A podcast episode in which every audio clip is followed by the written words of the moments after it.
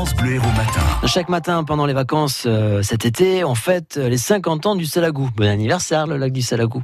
Alors du coup, Philippe Monté euh, est sur place avec euh, Philippe Martin. Philippe Martin qui est un spécialiste du lieu. il est écologue, il est photographe aussi, illustrateur, naturaliste, il est plongeur, il sait tout sur tout. Alors évidemment, on fait connaissance, on, on découvre, on redécouvre le lac du Salagou, mais aussi les alentours. Où est-ce que vous êtes ce matin, Philippe Monté? Philippe Martin, parlez-nous du cos de Toucou à Octon. Nous nous sommes installés euh, quelques minutes à vos côtés. Alors, de tous les causes euh, volcaniques qui entourent le lac du Salagou, cette fameuse chaîne euh, de petits volcans du bas massif central, hein, puisqu'on dit que notre région ici du Salagou, c'est le bas massif central.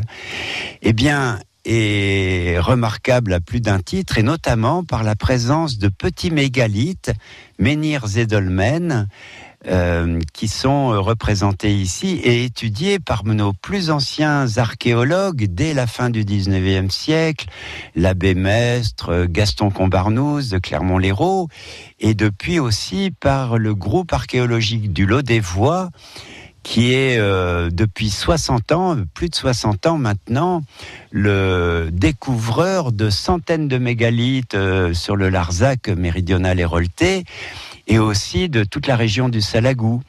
Et les menhirs, les dolmens, sont de roches volcaniques noires mais de petite taille, parce que ces roches sont particulièrement lourdes.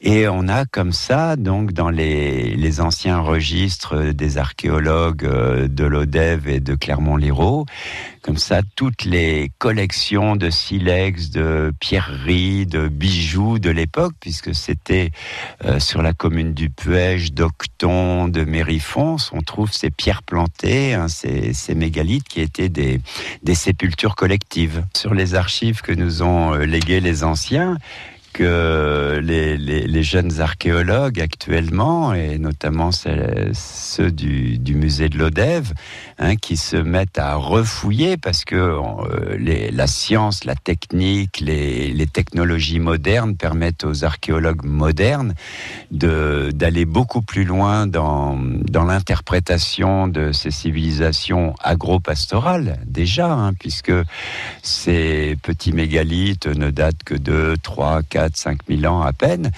et longtemps après les débuts de, de l'agriculture et du pastoralisme dans notre région. Donc, et c'est pas fini puisque sous chaque clapasse peut se cacher encore hein, ces, tas de pierres euh, qui sont à la fois qui ont une vocation agricole pour épirer les, les champs et empêcher les charrues de buter sur des pierres. Mais on peut aussi trouver des tombes, des tombeaux visigothiques, hein, euh, donc euh, à une époque au VIe siècle par exemple. Et plein de civilisations se sont succédées dans, ces murs de pierre euh, gigantesques, hein, qui n'étaient pas des murailles de protection, mais on a comme ça Clermont-Lérault un oppidum gaulois, on en a ici aussi dans la région, et donc ces successions de centaines de générations d'agriculteurs et, et de pasteurs nous ont laissé des traces dites archéologiques, et maintenant on peut parler aussi d'archéologie pour ce qui est des, des monuments ruraux du 19e siècle de la même façon, comme les cabanes de bergers, euh, de, pardon, de, de paysans, hein, on est bien d'accord. L'histoire est passionnante, en tout cas, le lac du Salagou, les alentours, hein, raconté euh, tout au long de l'été pour fêter les 50 ans de ce lieu à découvrir si vous êtes de passage dans la région. Euh, on découvre tout ça donc avec les Philippe, Philippe Monté, Philippe Martin, que vous retrouvez d'ailleurs sur notre site internet, c'est francebleu.fr. France Bleu Héros.